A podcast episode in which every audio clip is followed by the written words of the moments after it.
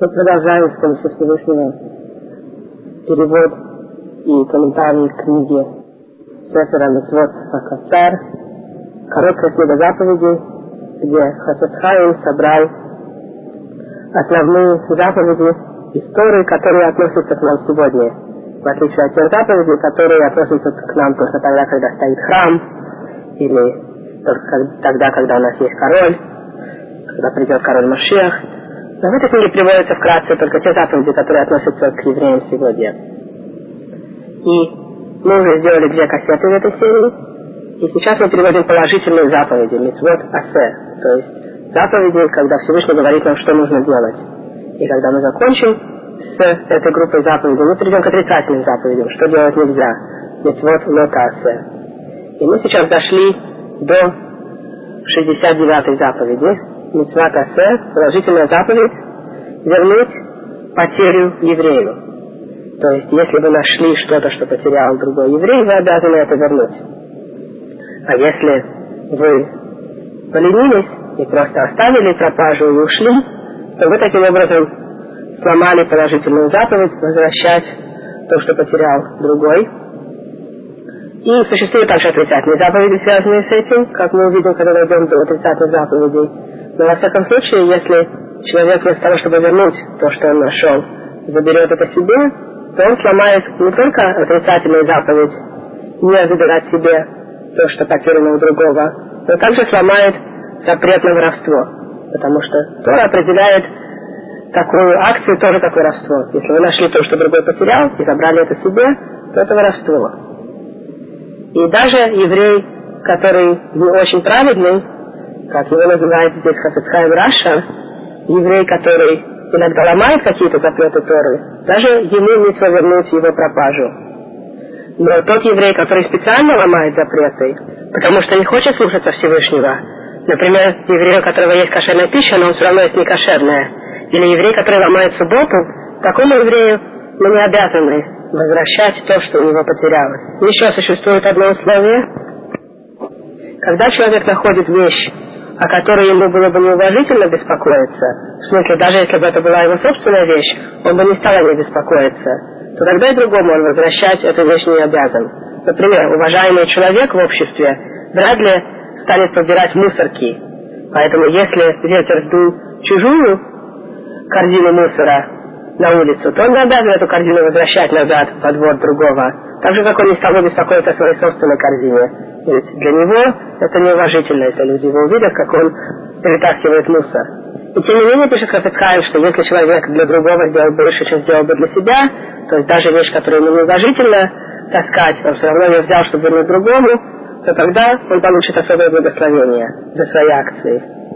И здесь Хафицхайм больше не описывает деталей этой заповеди, а детали довольно сложны. И одна из важных деталей, которую следует понимать, это тот факт, что данная заповедь относится, когда вещь была найдена там, где большинство проходящих евреи. Поэтому, если, скажем, человек нашел вещь в Манхэттене, он не обязан ее возвращать владельцу. В то время как если он нашел, скажем, вещь в Буропарке, то он без сомнения обязан ее вернуть. И как именно возвращать Хофетхайм тоже не пишет. И на практике, как описано в Талмуде и Шуханарухе, человек должен вешать объявления и разглашать в синагогах, таким образом, чтобы наилучшим способом оповестить владельца, что если есть возможность вообще оповестить владельца, нужно постараться сделать это разными способами, и когда владелец услышит и придет к вам, он должен дать опознающий знак, то есть он должен объяснить, какого плана была вещь. Например, вы объявили, что был найден кошелек. Если владелец придет и скажет, что в кошельке было 54 доллара, и он просто, тогда можно ему отдать. Или если владелец придет и скажет, что кошелек был найден в таком-то, таком-то месте. Во всех случаях, когда владелец дает вам достаточно познавательных знаков, что выглядит, что он действительно потерял эту вещь, вы должны ему отдать. Но если человек просто приходит и говорит, отдавай кошелек, я посмотрю, что это там, мой или не мой, то вы не должны ему показывать, потому что, может быть, это не его кошелек, а он все равно скажет, что его и заберет. И существует, не менее, исключение правилу, когда очень большой мудрец Торы, который никогда не обманывает ни в чем, Такому человеку можно показать пропажу, и если он ее опознает, то можно ее вернуть. Вообще, если вам удастся с помощью Всевышнего что-то найти в местах, где большинство проходящих евреев, но желательно поговорить с раввином, как наилучшим образом вернуть эту вещь, потому что детали закона достаточно сложны. И таким образом вы будете счастливы, что вы выполнили положительную заповедь истории.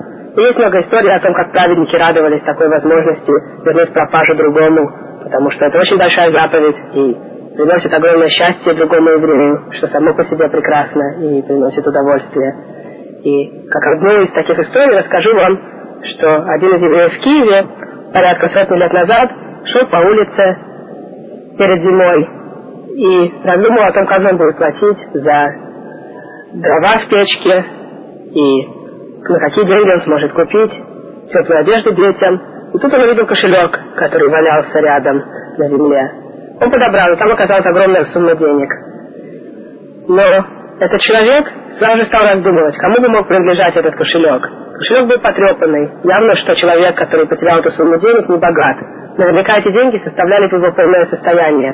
Этот человек расхаживал вокруг, смотря не появится ли кто-то в поисках своих денег. И он увидел в действительности человека, который шел расстроенный, плакал. Он подошел к нему и спросил, почему ты плачешь? И тот не хотел отвечать, но в конце концов он ответил, что он собрал большую сумму денег, чтобы выдать дочку замуж. И теперь, когда он шел, чтобы заплатить это приданное, он упал по пути и, похоже, что потерял деньги. И не знает теперь, что делать, потому что никогда ему не поверят, что он в действительности имел эти деньги, потому что он бедный человек, и он долго эти деньги копил. И спросил его тогда, тот, кто нашел кошелек, сколько же было денег. И он ответил точную сумму, которая была в кошельке. И тогда он ему вернул кошелек. Этот бедняк хотел отдать хотя бы 50 рублей за то, что ему вернули пропаденное.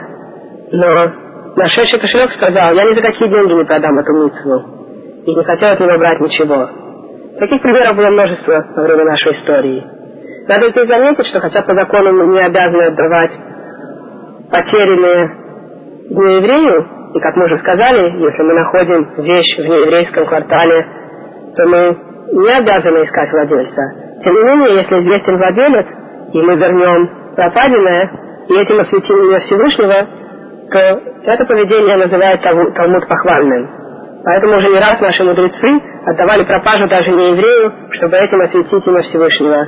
Потому что часто про религиозных евреев ходят плохие слухи, не евреи, не религиозные евреи говорят, вот, эти все ортодоксальные евреи, они все обманщики, хасвешалом. И когда один из таких евреев звонит ему и говорит, мистер Смит, я нашел вас кошелек. Часто ведь в кошельке находятся какие-то кредитные карточки и какие-то виды документов, по которым можно определить владельца. И когда ему звонит ортодоксальный еврей с длинной бородой и говорит ему, вот я нашел ваш кошелек, и хочу вернуть, приходите, забирайте. И таким образом освещает имя Всевышнего. И еврей тогда говорит, вот, ортодоксальные евреи честные люди. И неправильно я считал против них до сих пор. И еще пишет здесь Хафицхайм, что тем более, что есть смысл возвратить деньги или вещи, потерянные у человека, тем более есть смысл возвратить ему жизнь и спасти его. То есть, если другой, например, требует ухода или ему нужны деньги на операцию в госпитале, то помочь ему в этом будет не меньшей заповедью, чем если бы мы вернули ему его вещи, которые ему принадлежат. Тем более, если мы вернем ему его душу. И, конечно, в ортодоксальных общинах постоянно собираются деньги на разные операции для других евреев.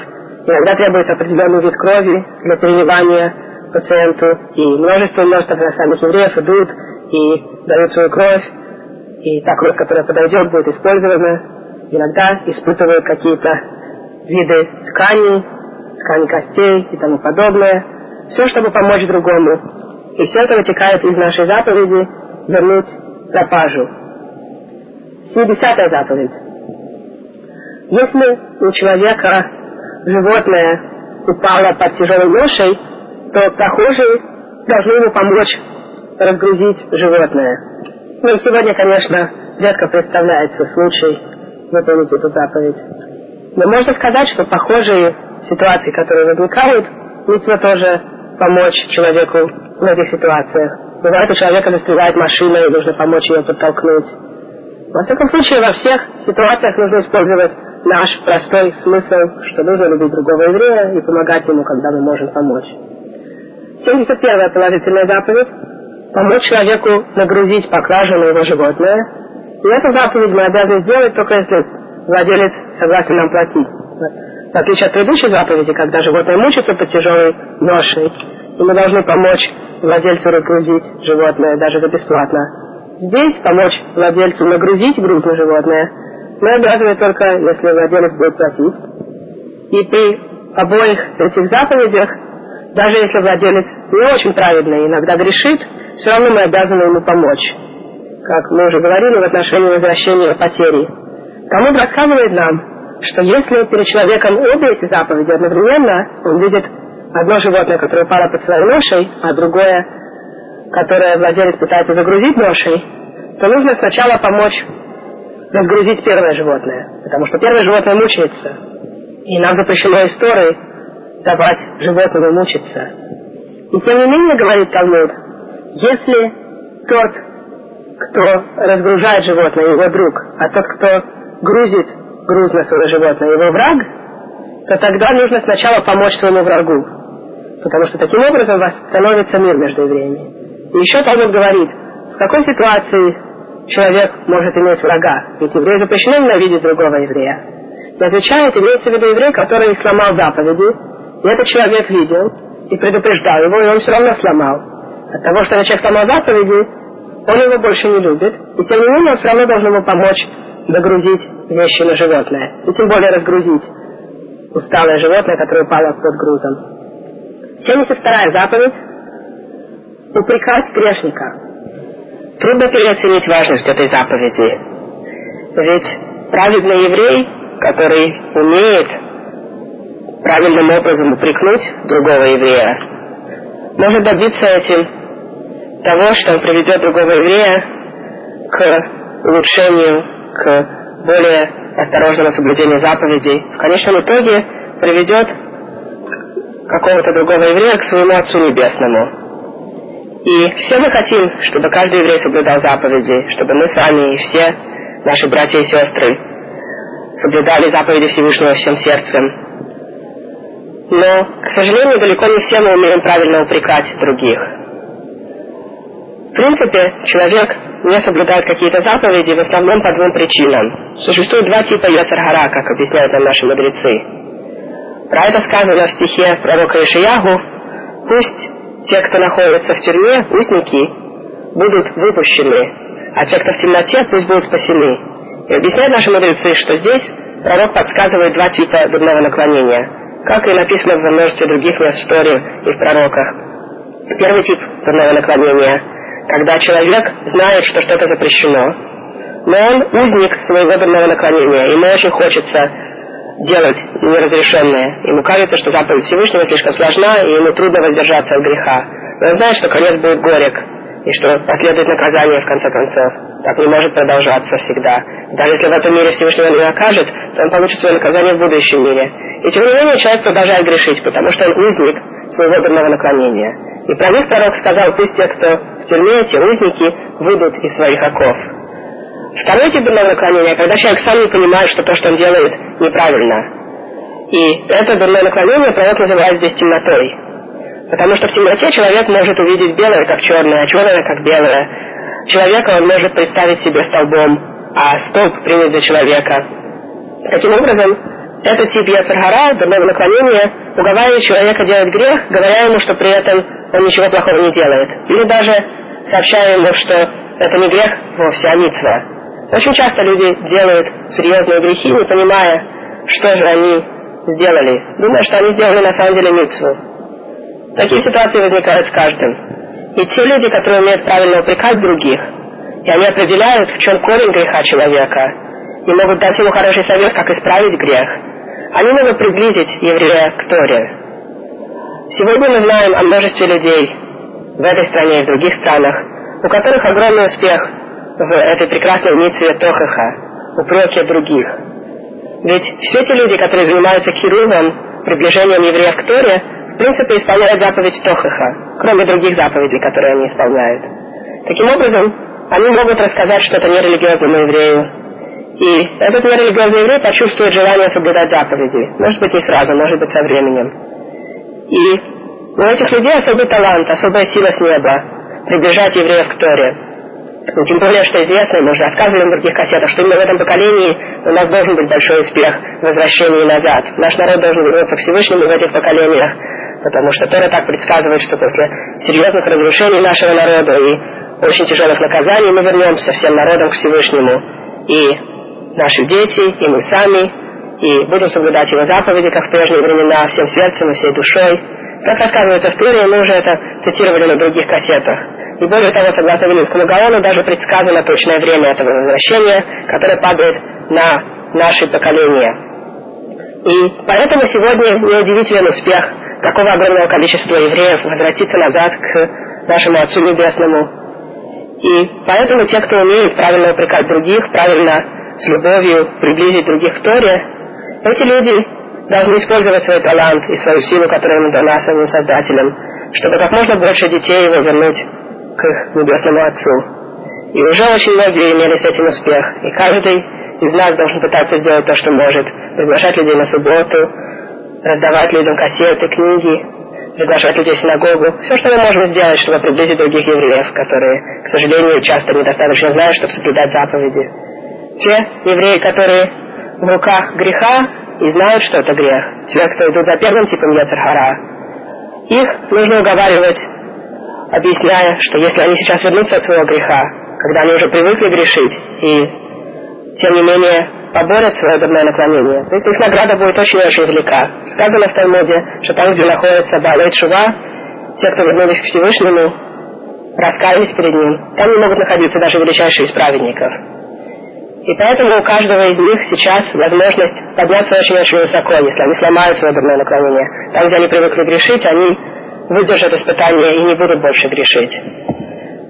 Часто следует сделать заборы вокруг греха. Если человек знает, в чем состоял его грех, какая причина привела его на путь какого-то греха, то нужно поставить заборы, чтобы не пойти по этому пути снова.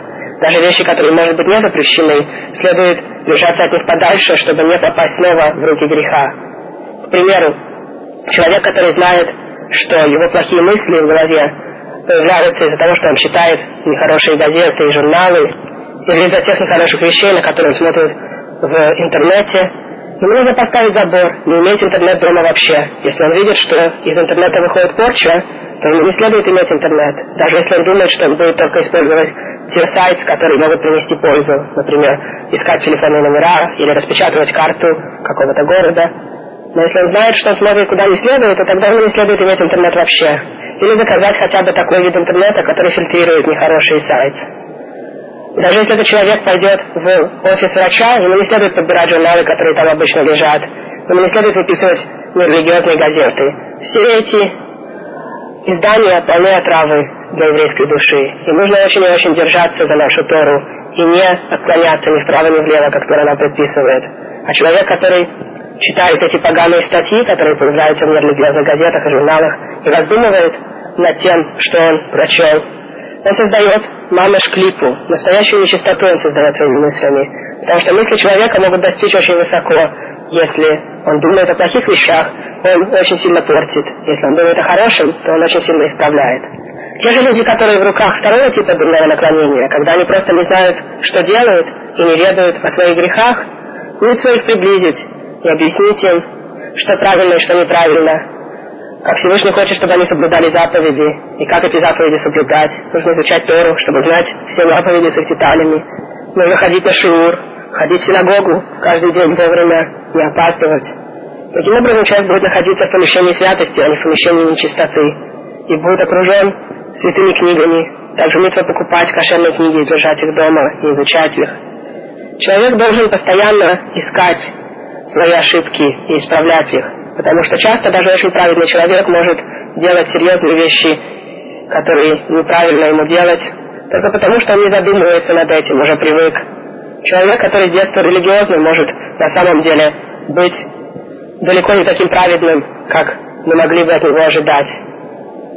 Я, например, слышал об одном человеке, который всю свою жизнь работал как агент на большую организацию, продавал страховки.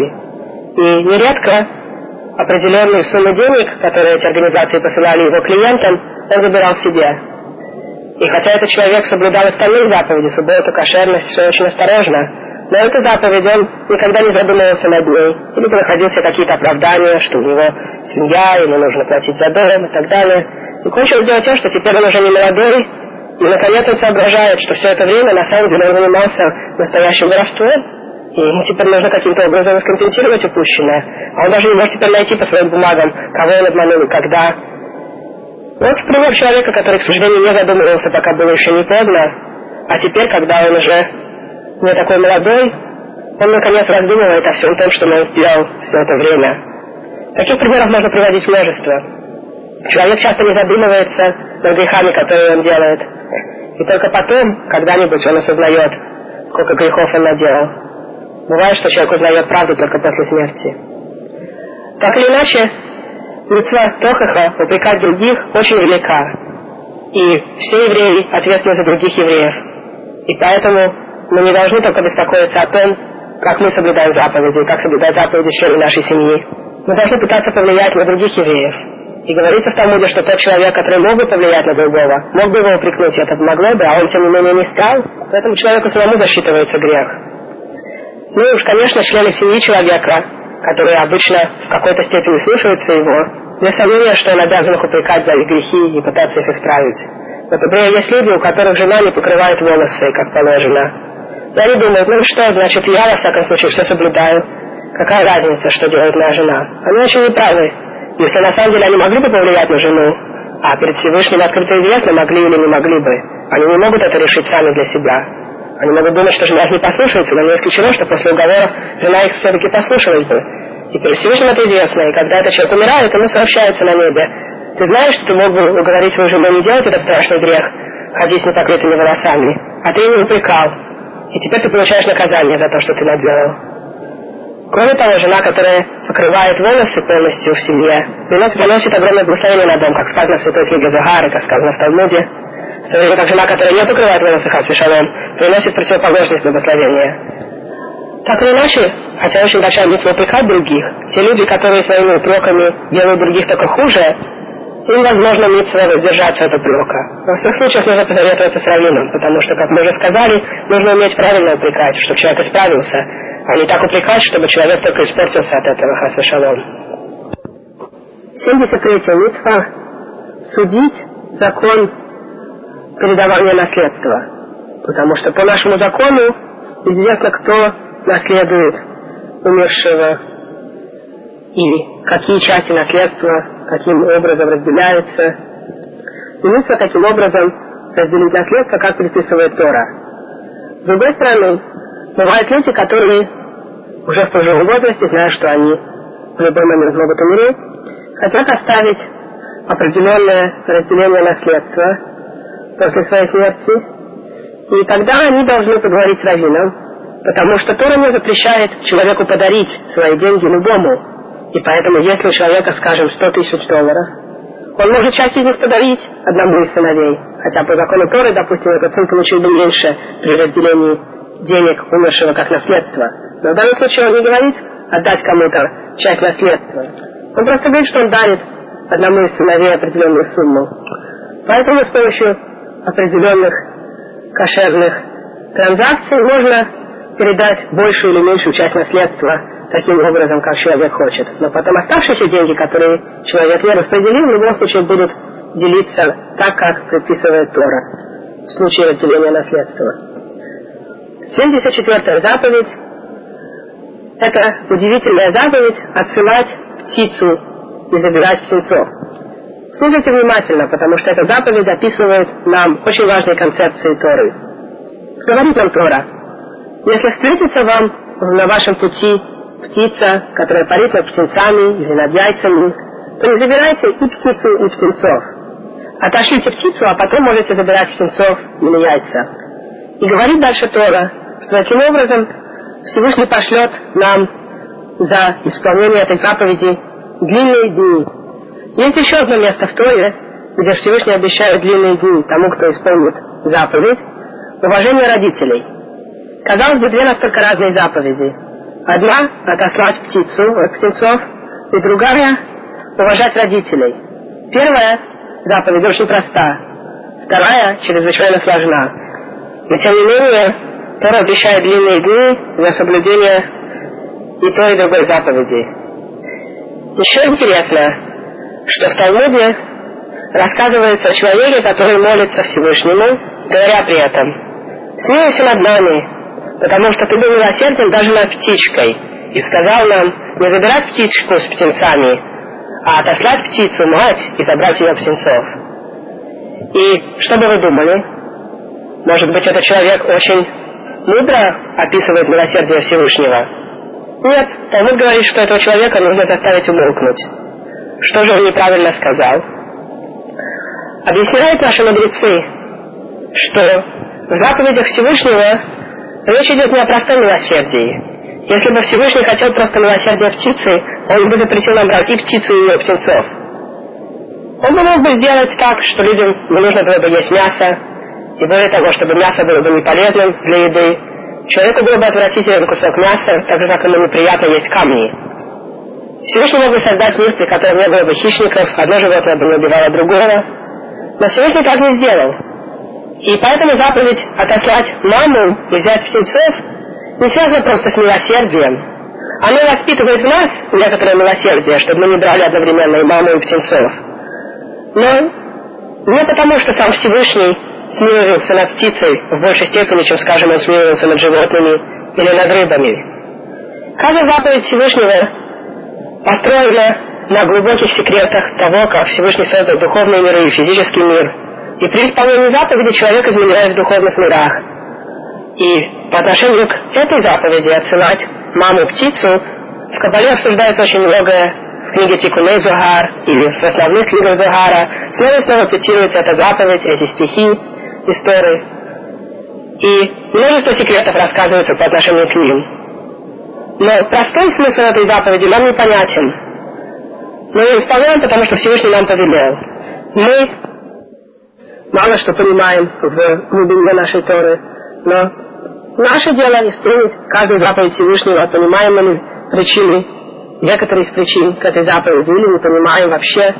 И тогда человек, который соблюдает все заповеди Всевышнего, получает награду за все, и за уважение родителей, и за отсылание птицы. Все это мы исполняем как Гизера Всевышнего. Не потому, что мы понимаем значение заповедей. Значение уважения родителей понимают все, а значение отсылания птицы понимают частично единицы, те, кто глубоко изучали Кабалу. Но исполнять все заповеди нам требуется. А Всевышний отделит тогда награду своему слуге, который 70 или 80 лет служил ему в этом мире. Как комментирует Вильнинский Гаон, если человек работает на своего работодателя и делает много отдельной работы, то за каждую работу он получает свою награду.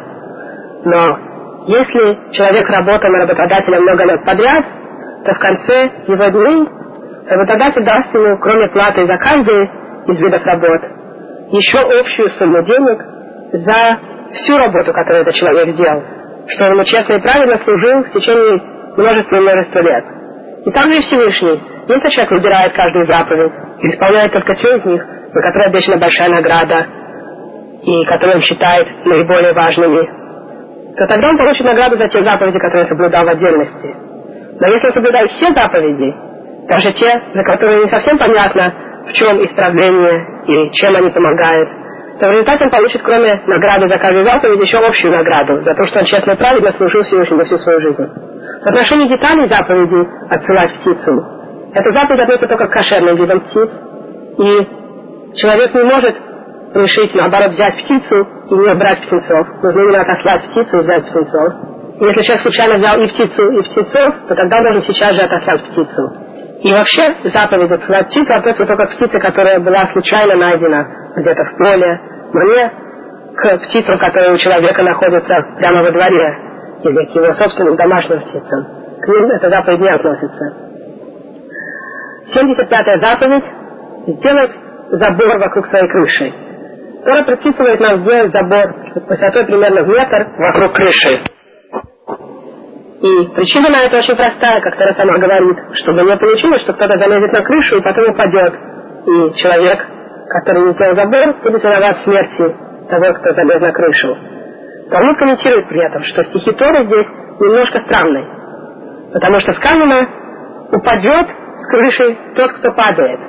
Почему сказано в Торе таким языком? Объясняет тому, что этот человек и так и так умер. Никто не умирает по вине другого. Всевышний знает, что этот человек должен умереть по тем или иным причинам. Либо потому, что у него накопилось множество грехов, либо потому, что его время жизни подошло к концу, он уже исправил то, что должен исправить. Есть много причин, почему человек должен умереть в какой-то момент. Но во всяком случае, тот, кто падает с крыши, он бы все равно упал с какой-то из крыш в мире. Потому что Всевышний ему так предписал в это время. Он не падает по вине хозяина. Но так как Всевышний не хочет, чтобы падение этого человека произошло от руки праведника, от крыши праведного еврея, то он предписывает евреям делать забор вокруг крыши. Таким образом, тот еврей, который сломал заповедь Всевышнего и не сделал забор, именно на его крыше окажется тот, кто должен упасть в этот момент, если его крыша упадет. Таким образом, получится, что грешный еврей, который не сделал забор, стал орудием Всевышнего в смерти другого еврея, который должен был умереть в этот момент. А сам он получит наказание за то, что не сделал забор. Поэтому нам нужно понимать, что наша заповедь всеми силами предохранить людей, которые находятся на, на нашей территории. Вокруг нашей крыши мы должны поставить забор. И вообще, во всех случаях, когда мы можем, мы должны предохранять себя и других. По этой же причине следует, например, не ехать в машине без того, чтобы пристегнуть ремни. Когда человек пристегивает свои ремни в машине, то он предохраняет себя в какой-то степени от опасности. И вообще во всех случаях нужно следить, чтобы не подвергать себя излишней опасности. Бывает, что, скажем, какая-нибудь строительная компания дает взятку контроллерам, и вместо того, чтобы сохранять правила безопасности, которые предписываются в стране, они ничего этого не делают, никаких аварийных выходов у них нет, а контроллер закрывает на это глаза, потому что ему дали взятку. А ведь эта компания ломает заповедь Всевышнего. Всевышний заповедовал нам предохранять себя от опасности. И американское правительство вполне четко определяет, какими способами, в каких ситуациях нужно себя предохранить. И законы сделаны разумно вполне, что в ситуации пожара и в других аварийных случаях человек может спастись, а те дураки, которые при строительстве не используют положенные инструкции, подвергают свою жизнь опасности и вдобавок ломают заповедь Всевышнего и будут строго наказаны после смерти. Посмотрите, сколько несчастных случаев, в кавычках, происходит даже в нашей религиозной общине. Ведь это уже не должно происходить вообще. Среди религиозных евреев не должно быть несчастных случаев, если мы будем полностью следовать этой положительной заповеди истории, предохранять себя. Например, родители оставляют маленького ребенка и уходят из дома, пусть даже на 10 минут. А маленький ребенок ходит по квартире и хватает ножи, или, если это вечер в субботу, трогает горящие свечки, эти родители подвергают опасности детей и ломают очень серьезные заповеди Торы. Сколько людей уже попалось на этом и никак не могут научиться. Мы должны каждый день раздумывать, как пишет здесь Хофицхайм, где в нашей квартире есть опасность для нас самих, может быть, для наших маленьких детей, хасвешалем, и думать, как исправить эти виды опасности, чтобы никто из-за нас, включая нас самих, не потерпел никаких травм. Например, однажды мы со своей женой заметили, что наша дочка уже выросла достаточно, чтобы доставать до субботных свечек, которые стояли горящими на столе. Начиная со следующей пятницы, моя жена стала зажигать свечки на холодильнике. Теперь она встает на стул и зажигает там свечки, чтобы девочка не могла их достать. Таких примеров можно приводить множество. Вообще в домах, где есть маленькие дети, нужно постоянно думать о том, как ребенок может хасвишалом принести себе или другим ущерб, и нужно постоянно беспокоиться о том, чтобы ребенок не мог достать ничего, что может повредить ему или нам. 76-я заповедь помнить о том, что сделал нам Амалек. Как известно, Амалек это нация, которая ненавидит наш народ, ненавидит Тору, в конечном итоге ненавидит самого Всевышнего. И Всевышний сказал нам, что между ним и Амалеком будет вечная война, пока Амалек не будет в конце дня уничтожен. Конечно, Всевышний может уничтожить любую нацию в любой момент, но ради свободы выбора Амалек остается как пример основной силы против Всевышнего в этом мире. Пока в конце дней все зло не будет уничтожено. Амалек может представляться фашистами, которые уничтожают еврейский народ, может представляться террористами, которые вводят самолеты в центр всемирной торговли. Неважно, чем именно представляется Амалек в каждом поколении. Мы не знаем, кто именно и какие именно люди происходят из этого корня. Описывается в книгах Кабалы, что даже еврей может происходить из корня Амалека. Но есть, во всяком случае, среди людей те, корень которых ненависть к Всевышнему. Одни воюют с помощью своих пулеметов или других военных орудий, другие воюют с помощью своих радио, телевидения и компьютеров. Но те люди, которые выступают против Создателя по телевидению или на интернете, тоже могут происходить из Амалека. Те, кто распространяют карикатуры, издевательства и страшную ненависть против религиозных евреев, тоже могут быть оттуда. Просто Амалек имеет много корней в этом мире и много олицетворений. Людей, которые нас ненавидят лютой ненавистью. 77-я, последняя из положительных заповедей – уничтожить Амалека. И хотя, казалось бы, эта заповедь сегодня не относится, потому что мы не знаем, кто такой Амалек, уже написали наши мудрецы, что само по себе уничтожение атеизма и открытая война против всех тех, кто постоянно пропагандирует ненависть к Всевышнему и к его Торе, мы должны открыто встать и показать величие нашей Торы, чтобы был уничтожен атеизм по всему миру, и чтобы евреи соблюдали заповеди Всевышнего снова. В этом заключается наша война против Амалека. И в том числе описали наши мудрецы, что изучение Торы наибольшим образом спасает нас во время этой войны. На этом заканчиваются положительные заповеди, которые относятся к нам сегодня, и мы продолжаем перевод книги Хафетхайма про отрицательные заповеди. Но прежде чем мы начнем, я хотел бы рассказать о порядке заповедей в этой книге. Почему Хафетхайм написал заповеди именно в таком порядке. Мы заметили, что положительные заповеди начинались с заповеди верить во Всевышнего, не поклоняться идолам, и кончались заповеди уничтожить Амалека. На самом деле Хабитхайм, похоже, идет по порядку заповедей, как они описаны в нашей Торе, так как положительные заповеди в основном не описаны до десяти заповедей, которые были даны на горе Синай то Хафетхай начинает этой заповеди с первой из десяти заповедей. Анухи Ашем Лакеха, я Всевышний твой Бог. Заповеди верить во Всевышнего. И кончает последний из положительных заповедей, которые относятся к нам сегодня, уничтожить Амалека, которая описана в книге Дворим. Теперь, когда он дошел до отрицательных заповедей, чего делать нельзя, Хафетхай начинает с первой из отрицательных заповедей не есть гидро наше, определенные жилы, находящиеся в задней ноге животного, потому что нечистая сторона имеет особую силу по отношению к этой жиле. И когда Яков дрался с ангелом, как рассказывается в книге Брешит, ангел этот, который по многим мнениям был сатаном, сдвинул его ногу в этом месте. И с тех пор написано в Торе, евреи не едят жилу и сосуды, которые связаны с этим местом. Во всяком случае, это первая из отрицательных заповедей, которые относятся к нам сегодня – и поэтому с нее Хафетхайм начинает свою книгу. И, видимо, он дальше идет по порядку заповедей, как они написаны в письменной Торе, и заканчивается список заповедей, отрицательные заповеди не забывать то, что сделал нам Амалек. В том же месте, где написана положительная заповедь, помнить о том, что сделал нам Амалек. Есть также отрицательная заповедь не забывать это. Мы уже говорили на одной из предыдущих кассет в этой серии, что некоторые заповеди имеют и положительный и отрицательный аспект. Например, заповедь субботы. Есть положительная заповедь отдыхать в субботу, и отрицательная не делать работу в субботу. И также здесь есть положительная заповедь помнить о том, что сделал Олег, и отрицательная заповедь не забывать то, что он нам сделал. А теперь начнем с первой из отрицательных заповедей. Не есть определенные жилы в ноге животного. И, конечно, тот, кто покупает кошерное мясо, получает уже те куски мяса, которые разрешены. Вообще есть запрет на многие части животного. Нельзя есть кровь, нельзя есть определенные жиры. И вот здесь также нельзя есть определенные жилы. И когда вы покупаете полностью кошерное мясо, оттуда уже выделены жилы и жиры. И, как правило, в большинстве магазинов продают мясо, где уже вытащили кровь тоже. И мы поговорим о запрете есть кровь дальше на этих кассетах. Но во всяком случае, очень важно знать, когда вы покупаете мясо, удалили ли кровь или нет. И если кровь еще не была удалена, то нужно знать, как засаливать мясо и удалять кровь самим. И вдобавок нужно знать, что само животное было убито не больше трех дней назад.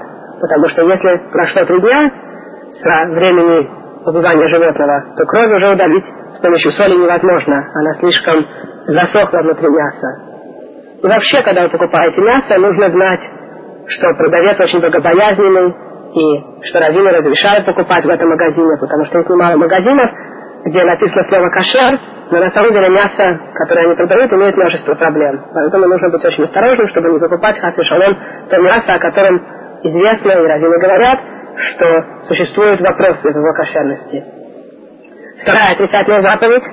Человек не должен иметь никакого хамеца, никакого квасного в течение семи дней Песаха в своем доме. И мы уже говорили на одной из предыдущих кассет этой серии про положительные заповеди уничтожить все квасное и непресное до полудня в день перед Песохом. И из законов раввинов добавляется еще один час к этому, поэтому нужно уничтожить здесь хамец час до полудня в день до Песоха, и потом нельзя иметь ничего квасного в течение следующих семи с половиной дней.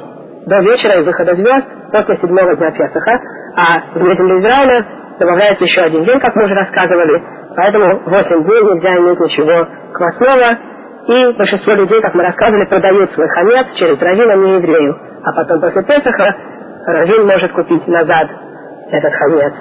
И всегда нужно поговорить с раввином, и желательно человеку, у которого не так много хлебного и квасного, просто уничтожить хамец и не полагаться на продажу, как мы уже упомянули. Третья заповедь чтобы не был найден никакой хамец, ничего квасного, ни в каких помещениях, которые принадлежат еврею. Если продажа была сделана правильно, еврей имеет право держать дома хамец не еврея, если он не принимает на себя никаких обязательств, и если хамец будет украден, то не еврей не будет требовать денег от еврея. Таким образом, что хамец не еврея просто находится в доме еврея без каких-либо обязательств со стороны еврея. В таких ситуациях еврей может иметь хамец не еврея, и на этом основана идея продажи хамеца на период праздника Песах. И кроме того, человек, который не уничтожил свой хамец до Песаха, то потом этот хамец нельзя использовать даже когда праздник Песах кончился.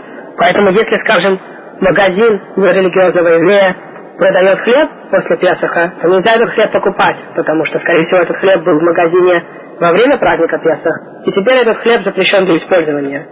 Единственные магазины, где можно покупать хлеб после Песаха, это либо магазины, которые принадлежат не еврею, либо те магазины, которые принадлежат религиозному еврею, и этот еврей продал свой хлеб на Песах как положено.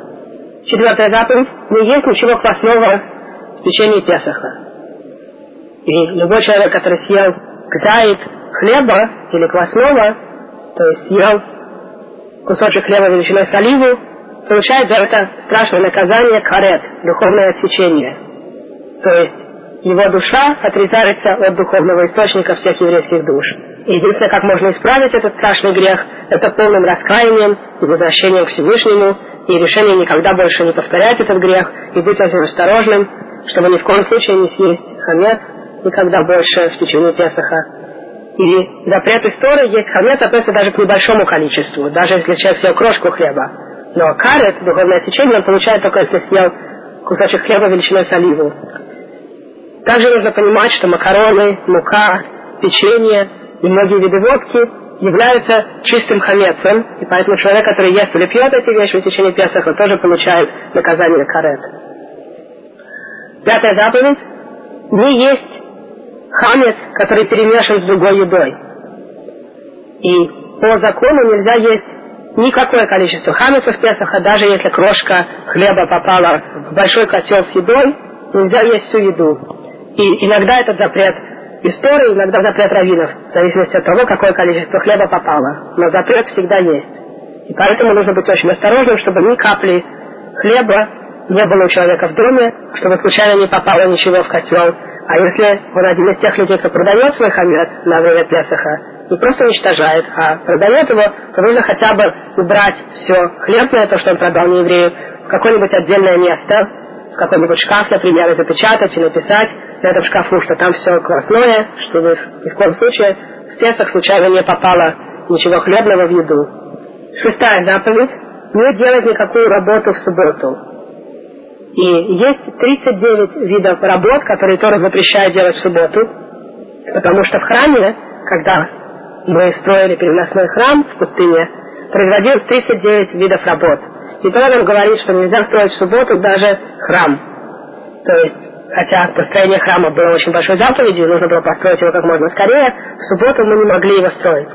Из чего мудрецы учат, что любая из видов работ, которая производилась в храме, запрещена в субботу. Ведь если можно было делать хоть одну из этих работ, то мы бы продолжали хотя бы делать эту работу, чтобы быстрее построить храм. Но Тора запрещает любую активность, которая делалась для построения храма в субботу. И мы сейчас вкратце расскажем об этих работах. Несколько из них связаны с обработкой земли, а именно сеяние, пахание, снимание урожая, собирание вместе фруктов или травы, разбросанной во дворе. Нельзя также молотить, толочь, перебирать, сдерживать и просеивать, замешивать тесто, печь и готовить. В практическом смысле для нас сегодня те работы, которые мы сейчас перечислили, включают все виды готовки, а именно человек не может даже уже на огне, который включили до субботы, приготовить пищу. Конечно, сам огонь нельзя включать в субботу по другой причине, как мы объясним позже, когда дойдем до других видов работ. Сначала хотелось бы объяснить виды работ, которые я только что прочел из Мишны в трактате Шаббат, потому что все они связаны с приготовлением пищи. Как же мы имеем горячую пищу в субботу? Мы оставляем ее на блехе, определенном металлическом листе, который покрывает плиту. Мы оставляем до субботы на этом листе пищу, приготовленную или не приготовленную. И некоторые виды пищи мы оставляем таким образом, чтобы они готовились всю ночь в субботу на этом листе. И потом в субботу утром снимаем и едим. И можно также поставить остаток кастрюли назад на этот металлический лист. Если человек все еще держит кастрюлю в руке и имел в виду с самого начала, когда он брал кастрюлю, что он его поставить назад после того, как вытащит нужную ему пищу. Более детальные законы того, когда можно и нельзя ставить назад кастрюлю, вы можете услышать на нашей кассете про законы субботы. Обычно на блоке оставляют такие виды пищи, которые не сгорают, например, чулан, таким образом, чтобы всю ночь и часть дня пища стояла на этом металле или оставалась теплой и не сгорала. И еще сегодня существуют различные виды cookers, приборов, на которые ставится пища и медленно готовится в течение многих часов.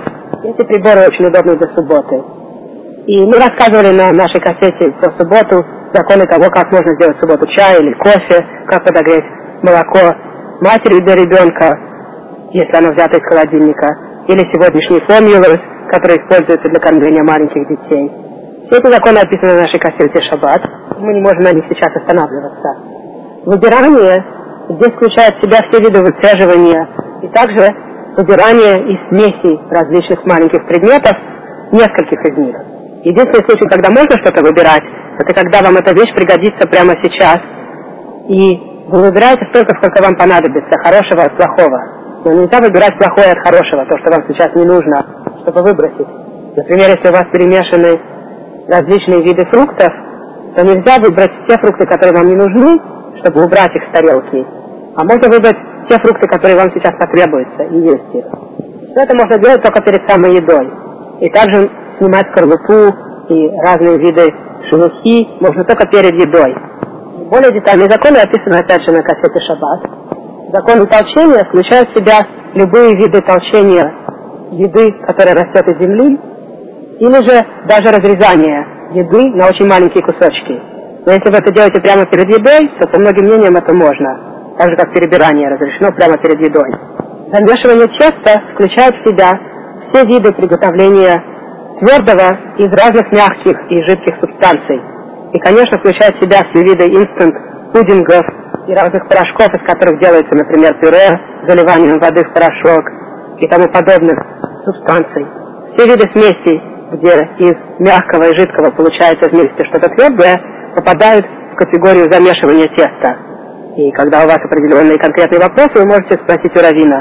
Конечно, в категорию замешивания не входит разбавление порошка в воде, потому что это разбавление не делает ничего твердого. Поэтому можно, например, положить сахар в воду.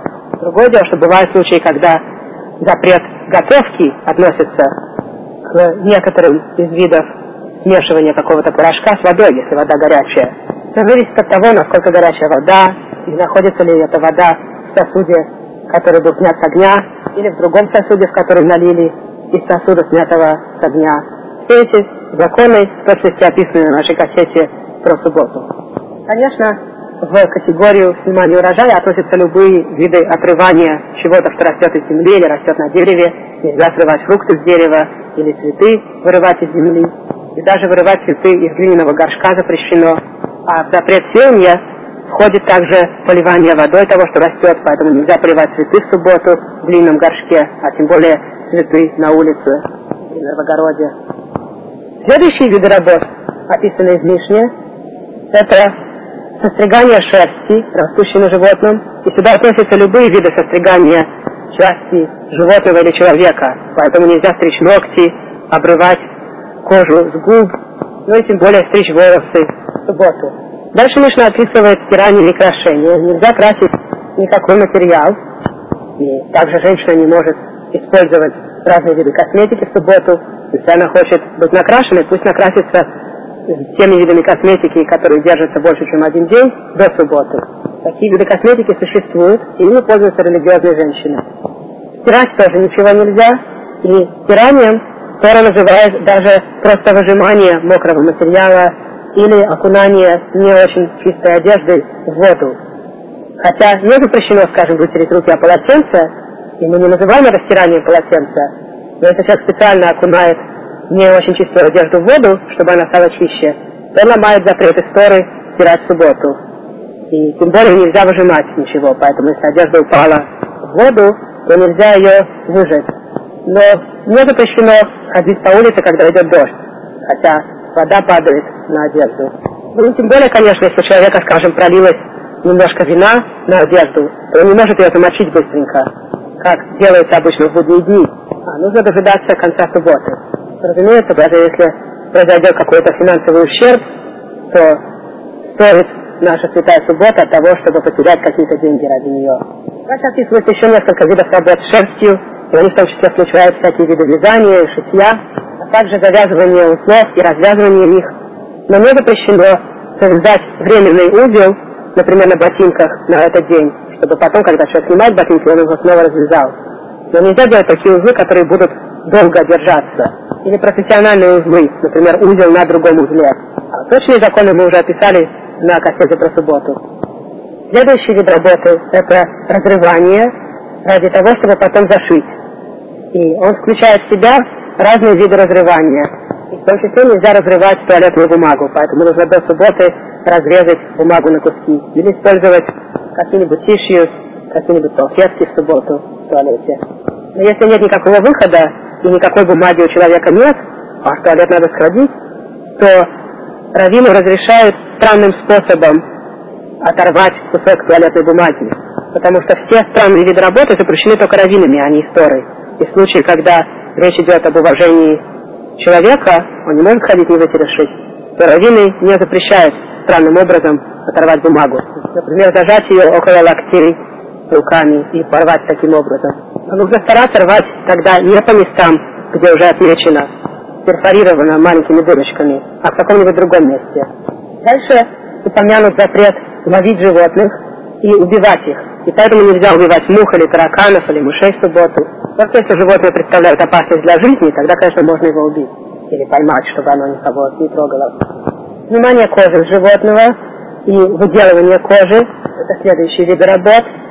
И в том числе все виды размазывания чего-то, чтобы стало ровным. Например, засунуть воск или пластилин в какую-нибудь дырку и размазать ровно запрещено по причине выделывания кожи. Потому что не только кожу Тора запрещает выделывать, но любые уравнения поверхности запрещены. И поэтому нельзя стирать крем в субботу или использовать твердое мыло. Но жидкое мыло можно использовать по большинству мнений.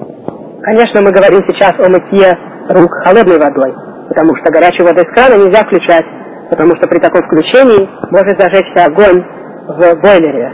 Если вы приготовили горячую воду до субботы, то ею можно помыть руки или ноги, но нельзя мыть все тело. Следующий вид работы – это разрезание, и следующий – это писание. Конечно, писать ничего нельзя в субботу. Дальше стирание написанного, дальше строительство и разрушение построенного. Строительство истории включает только постоянное строительство. То есть построить что-то, что будет стоять. Но можно, например, поставить мехицу, переносную стенку, чтобы она разделяла, скажем, какое-то место в помещении, или если вы находитесь во дворе, где можно носить, чтобы она предохраняла какое-то место от ветра или от солнца. А раввины запретили делать даже временную крышу, поэтому нельзя носить зонтик субботу даже в том месте, где можно носить на улице другие вещи. Мы расскажем через несколько минут законы ношения в субботу, когда дойдем до этой работы. Но зонтик нельзя носить во всех случаях, потому что это крыша, хотя бы и временная. Тем не менее, разрешено, скажем, открыть складной стул или раскрыть раскладной диван. Но запрещено строить такого вида мебель, где, скажем, при разложении нужно вставлять какие-нибудь ножки крепко. А точные законы вы можете услышать на нашей кассете про субботу или спросить Равина. Следующий вид запрета – это тушить огонь и зажигать огонь. И сюда в том числе включается электрический свет. Хотя, по многим мнениям, запрет электрического света входит в запрет готовки, а не в запрет огня. Но все согласны, что запрещено включать электрический свет в субботу, и поэтому мы до субботы ставим определенные машинки, таймер, который стоит всего недорого, долларов 6-7, и заранее на них поставлены времена, когда свет будет включаться и выключаться в течение субботы. И, конечно, даже если человек не может поставить таймер по каким-то причинам, то он может оставить свет включенным всю субботу. И тут никто не считает, что они на этом потеряют большие суммы денег. Всем известно по ценам электричества, что свет, горящий всю субботу, в течение месяца потребует максимум лишний доллар из вашего кошелька. Наверняка вы тратите гораздо больше деньги на другие вещи, никому не нужные. Тем более ради нашей святой субботы стоит выбросить доллар или два и соблюсти ее как следует. А запрет нагревать металл до красноты упомянут в Талмуде, и поэтому обычные электрические лампочки, Condensant Light, попадают под этот запрет. Храмовая нить там нагревается сначала до красноты, потом до белизны и начинает сиять. А fluorescent light тоже запрещен по другим причинам, по всем мнениям. И причины на его запрет записаны в вопросах и ответах мудрецов последних поколений. Во всяком случае, ни один мудрец Торы не нашел оправдания включать или выключать электрический свет. И нет никаких сомнений, что он запрещен. С другой стороны, Тора не запрещает делать любую работу до субботы, даже если она продолжается в течение субботы. Поэтому нет никакой проблемы поставить таймер, который будет включать и выключать свет в течение нашей святой субботы. Так же, как зажигание свечей разрешено и является митцвой до субботы. И хотя свечка потом потушится сама в субботу, и тушение свечи, в принципе, это работа, как мы только что прочли, тем не менее до субботы можно зажечь свечку, хотя она сама потушится в субботу. Также точно до субботы можно поставить таймер, который будет в течение субботы включать и выключать свет. Следующий вид работы называется заканчивание какого-то предмета. Например, отрывание туалетной бумаги, кроме того, что, скорее всего, попадает под категорию отрывания или разрезания, может еще попадать под категорию заканчивания предмета, потому что до этого невозможно было пользоваться. И только когда он оторвал кусок, им можно пользоваться. А точные законы описываются в Талмуде, какие виды работ попадают под эту категорию. И последний вид работы – переносить вещи с улицы в дом, или из дома на улицу, или по улице как минимум 4 амота, то есть примерно 2 метра. Любой человек, который проносит по улице такое расстояние, или же выносит на улицу, или вносит из улицы в дом какие-то предметы, будь то маленькие предметы или большие, он ломает закон субботы. И это очень строгий закон. И есть места в Америке, земле Израиля, где можно носить, потому что там существует айруф, то есть определенная ограда вокруг города, которая делает возможность ношения внутри города. Но не всегда айруф кошерен по всем мнениям, и поэтому в каждом конкретном случае надо спросить у равина, можете ли вы носить. И до какого места айруф распространяется, до какого места можно носить в этом городе, и в каком месте нельзя носить.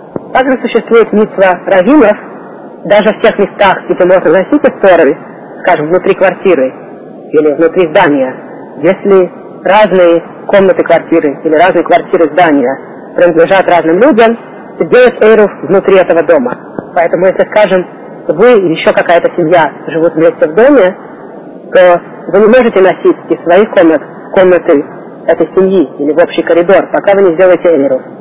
И эйрус заключается в том, что берется, например, коробка массы, и она дается кому-нибудь из вашей семьи, кто живет в этом доме, и потом делается благословение, и говорится, что с помощью этой еды мы перемешиваем владения, И теперь можем носить внутри этого дома из одной квартиры в другую, или из одной комнаты в другую, если разные комнаты выдержат разным подъездом. А точные законы Эйрова описаны опять же в нашей кассете про субботу. В принципе, идея Эйрова – это перемешивание владений, что вы предлагаете этот хлеб всем остальным, все они могут есть по отцу, и таким образом ваши владения перемешиваются. А историю так внутри зданий можно носить. Но разумы сказали, что будем носить только в том случае, если сначала перемешали владения таким образом. Также существует отдельная заповедь в Торе не выходить из своего места в субботу. И по некоторым мнениям имеется в виду ношение на улице, а по некоторым мнениям в Талмуде имеется в виду запрет выходить на определенное расстояние вне города. Но во всяком случае, по всем мнениям, хотя бы раввинами запрещено выходить вне города на расстояние больше, чем километр. И существуют места вне больших городов в Америке, где хотя довольно-таки большое поселение, что называется одним городом, тем не менее, по закону Торы, дома в этом городе так далеки друг от друга, что это все не является одним городом. И поэтому каждый человек в своем доме считается отдельным городом. И он может выходить за пределы своего дома только на расстоянии километра. Поэтому если вы находитесь в какой-нибудь бангало-колонии летом или в каких-нибудь из городов, где дома друг от друга далеко, больше, чем 135 метров друг от друга, то вам нужно поговорить с раввином, сможете ли вы там выходить, даже ничего не нося, на расстоянии больше километра от вашего поселения. Но Бруклин и Квинс, как правило, все один город, и достаточно много мест, где дома идут подряд, поэтому по всему Бруклину можно ходить в субботу. И также по Квинсу. Мы вкратце рассказали о тех видах работ, которые Тора запрещает делать в субботу. И есть также запреты, которые установили раввины, как заборы вокруг заповеди Торы. И они включают в том числе перетаскивание даже внутри дома предметов, которые называются мукца, то есть в основном предметов, которые либо ни на что не годны, как палки, камни, деньги, либо предметов, которые в основном используются для запрещенных видов работ, как, например, авторучки, и существуют условия, при которых иногда можно часть из этих предметов передвинуть. И законы достаточно сложны, и каждый должен их изучать. Также раввины запретили просить нееврея делать для вас работу в субботу. Но и в этой заповеди раввина существуют исключения, существуют правила, при которых можно попросить нееврея что-то сделать. В случае, когда есть опасность для жизни, даже если мы не уверены в этом, разрешено делать любую работу, чтобы спасти жизнь. Суббота сравнивается со всей нашей Торой вместе взятой. И человек, соблюдающий субботу, искупляет свои грехи. И даже грех поклонства, говорит Талмуд, нужно искупить, соблюдая субботу правильно. И сегодня, к сожалению, существует немало евреев, которые не соблюдают субботу. В старые времена невозможно было даже услышать о таких людях. Не соблюдающие субботу попадали среди евреев чрезвычайно редко, так же как те евреи, которые бы перешли в христианство или в ислам, попадались нечасто. Но сегодня, к сожалению, есть немало евреев, которые не соблюдают субботу. И наша митцва, как мы уже рассказывали, когда обсуждали митцву Тохаха, митцву упрека, помочь этим людям вернуться назад к Всевышнему, объяснить им о важности святости субботы.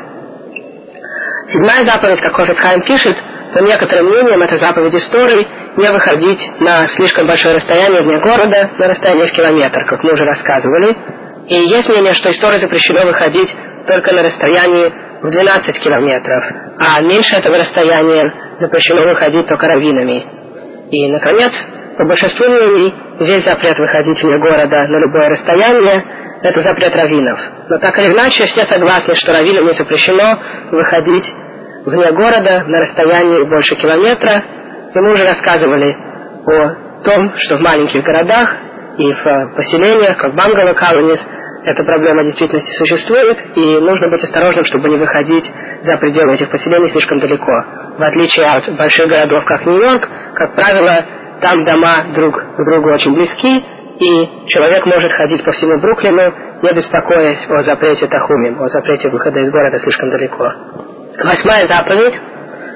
Не предполагать, Хаси Шалом, что есть другой Бог.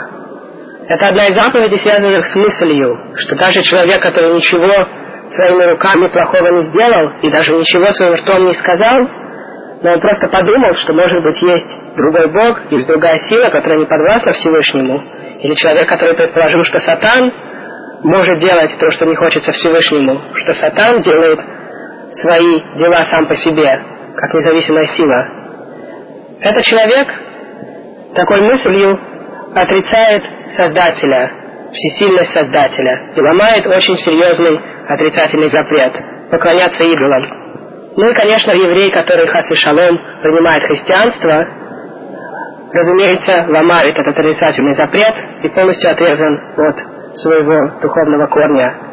Потому что мало того, что христиане поклоняются человеку, Иисусу, кроме всего этого, они вдобавок еще и верят в силу сатана, думая, что сатан может делать сам по себе вещи неугодные Всевышнему. На самом же деле сатан это ангел, которого Всевышний создал, и вся цель создания сатана была, чтобы у людей была свобода выбора. Дурное наклонение, о котором мы уже говорили на этой кассете Яцерхара, и сатан, и ангел смерти, все это одно и то же, как говорит Талмуд. Это сила Всевышнего, которая используется ради испытания людей.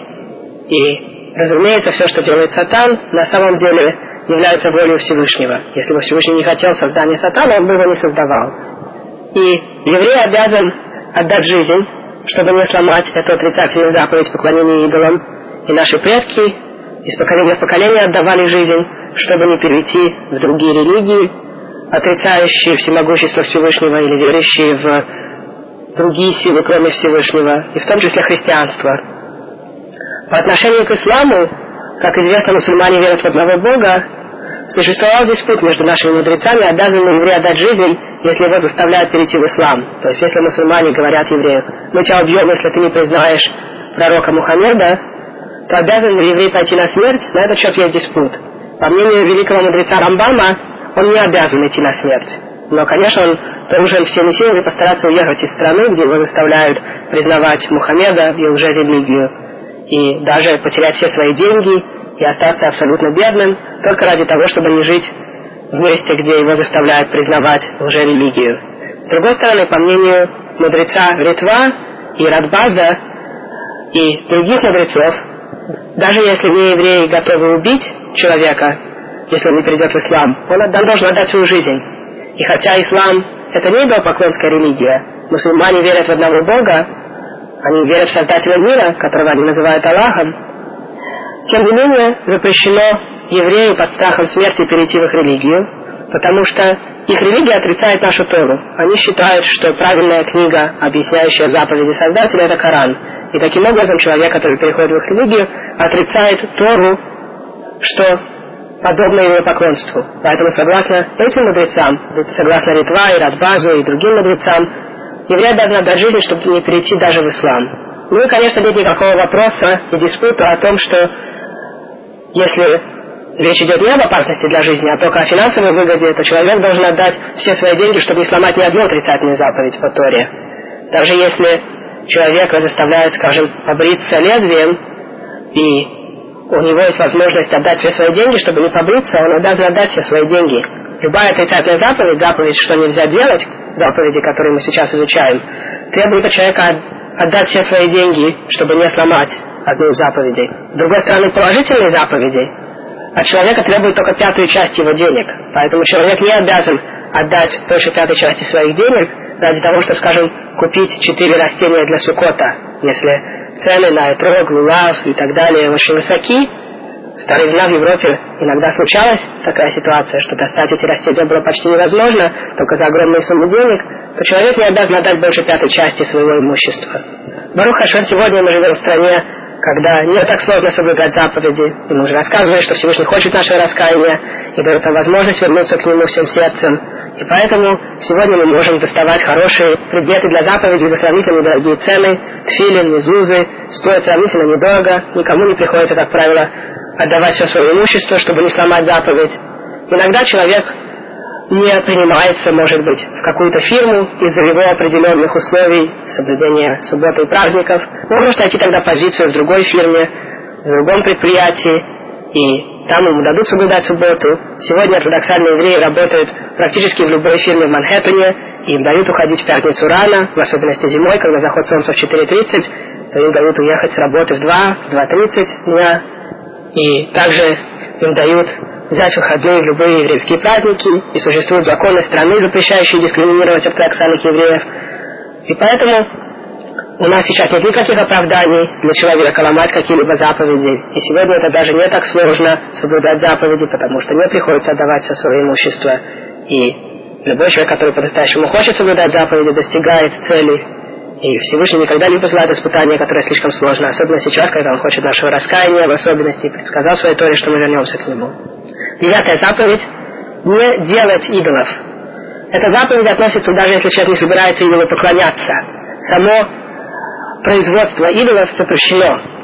И также десятая заповедь – не делать идолов ради того, чтобы не евреи им поклонялись.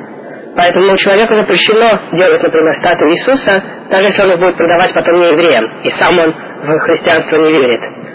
И на этот счет Тора говорит, не делайте идолов.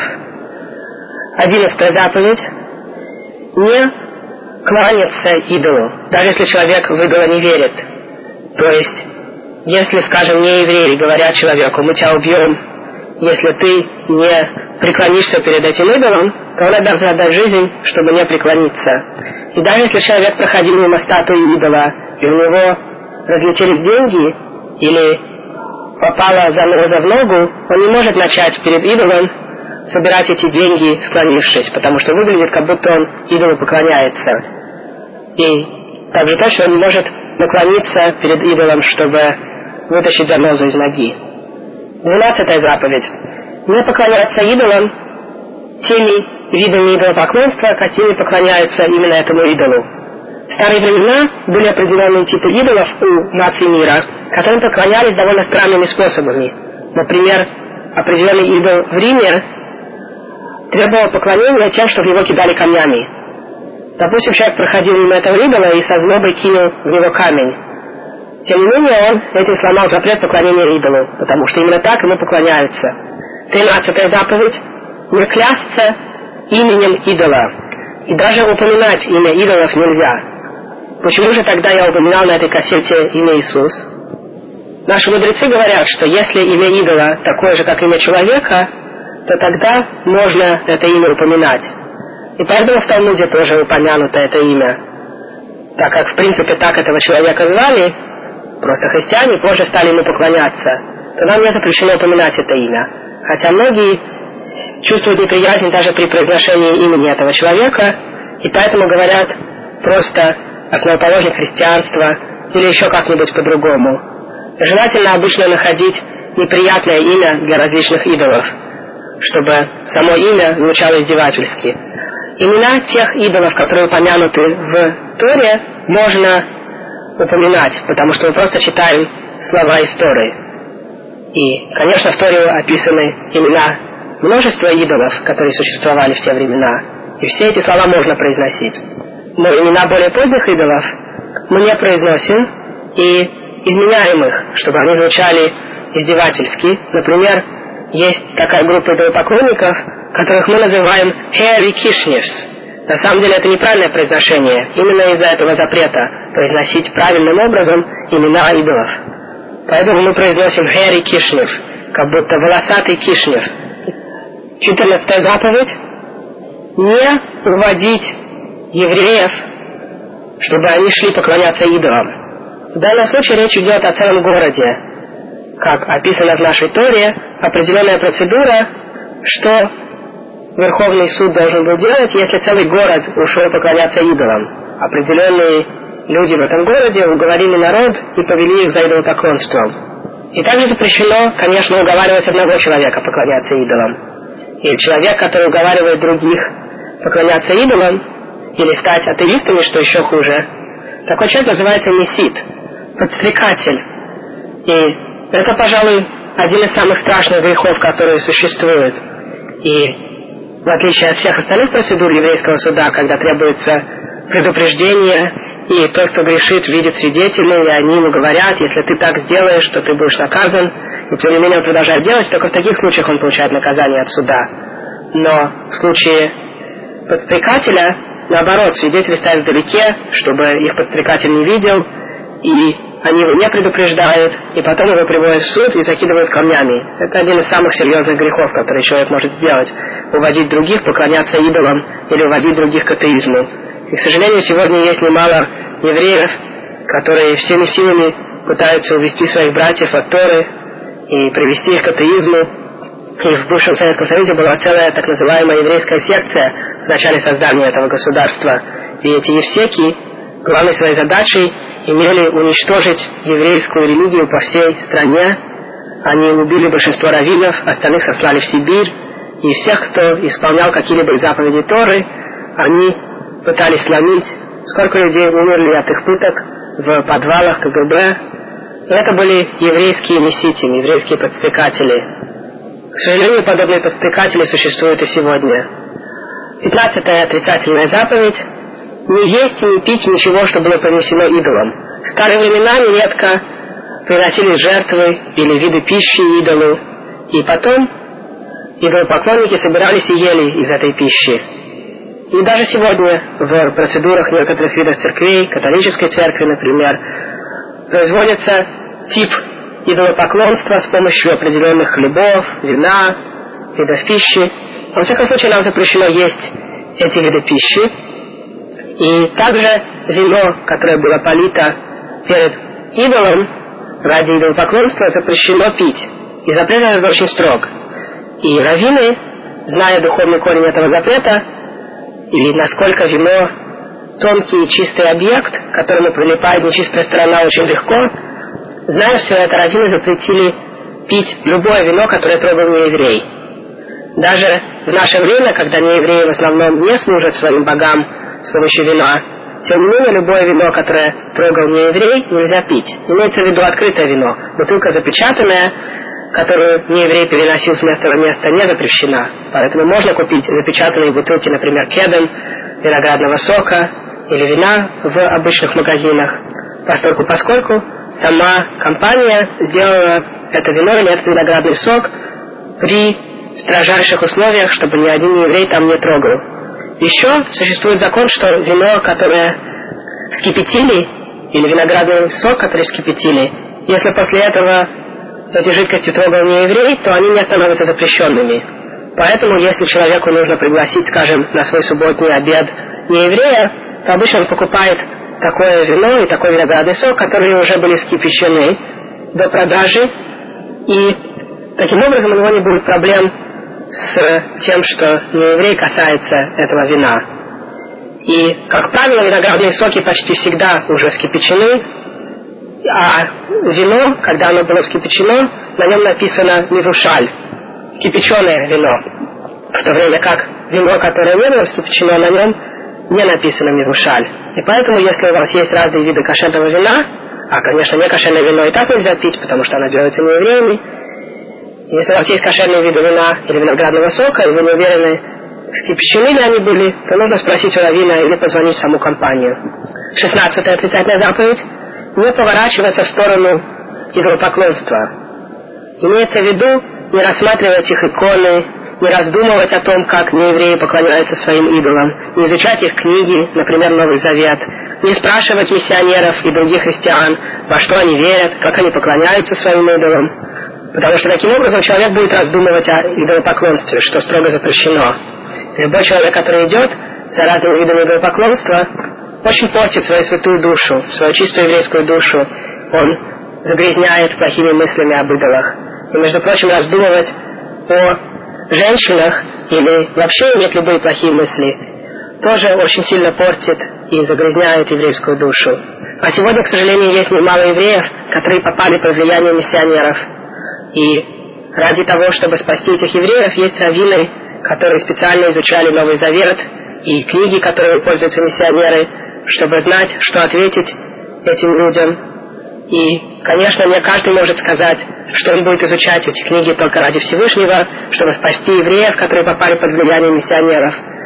Только те люди, которые хорошо знают Талмуд, хорошо знают нашу Тору, хорошо знают, что ответить еретику, только им в некоторых случаях дается разрешение выучить кое-что по отношению к религии христиан и таким образом знать, что ответить евреям, которые попали под влияние этих людей. И у нас есть несколько кассет против миссионеров, и если у вас есть знакомые или соседи, которые попали под влияние миссионеров, мы вам можем бесплатно Блинедер выслать одну из таких кассет. Вы можете позвонить нам по телефону 917-339-6518.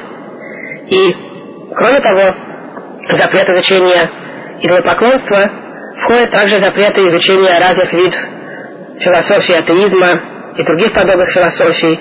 Поэтому те люди, которые ходят в колледж, что само по себе нежелательно, но во всяком случае должны выбрать колледж, в котором преподаются кошерные предметы, еврейский колледж, как Тора колледж.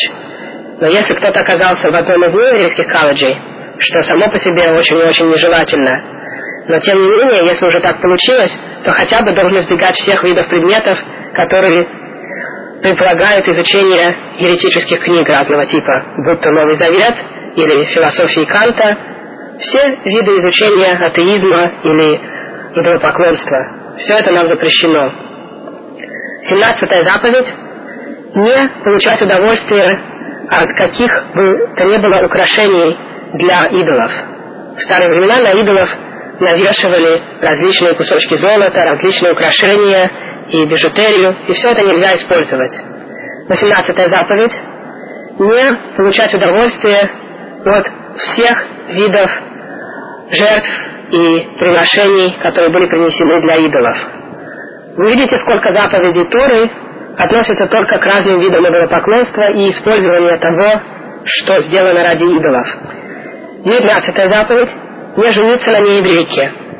Понятно, что не требуется объяснять о причине этого запрета, и мы знаем, что Тора описывает, как Пинхас убил одного из людей из племени Шимона, который на глазах у своих братьев ввел в свой шатер не еврейку, медианку, чтобы иметь с ней отношения. И закон такой, что здесь даже не требуется разрешение суда, здесь не требуется то, что обычно требуется, чтобы убить грешника. Обычная процедура суда здесь не требуется, а просто канай, человек, который ревностно относится к славе Всевышнего, может прямо пойти и убить грешника в момент акта с еврейской женщиной. И, к сожалению, сегодня часть евреев настолько опустилась, что даже женятся на нееврейках. И в ситуации, когда это произошло, иногда человек сам недостаточно знает о серьезности запрета, а его дети по закону не евреи, и, разумеется, их нельзя брать в еврейские школы, и, с другой стороны, эти дети не обязаны соблюдать заповеди Торы, потому что они не являются евреями, они обязаны соблюдать только семь заповедей Ноха. И человек, который уже в такой ситуации, что женат на еврейке, должен с ней развестись. Но бывает иногда, что они не знали о серьезности запрета, и теперь, когда женщина понимает, она хочет перейти в иудаизм, и некоторые раввины проводят в таких ситуациях процедуру гиура, перехода в иудаизм. И во всяком случае, если такая ситуация произошла, и женщина готова соблюдать все заповеди Торы, то тогда нужно поговорить с раввином. Но, в принципе, переходить в иудаизм ради цели женитьбы нельзя. Поэтому, если мы знаем, что женщина переходит в иудаизм только ради того, чтобы жить с евреем, но не ради того, чтобы принять Тору Всевышнего, то при такой ситуации мы ее в иудаизм не переводим, даже если она будет соблюдать все заповеди Торы. На этом мы заканчиваем третью часть серии кассет по заповедям, которые относятся к нам сегодня. И без этого Шем перейдем к четвертой части в скором времени. Если у вас есть вопросы, пожалуйста, звоните 917 339 6518.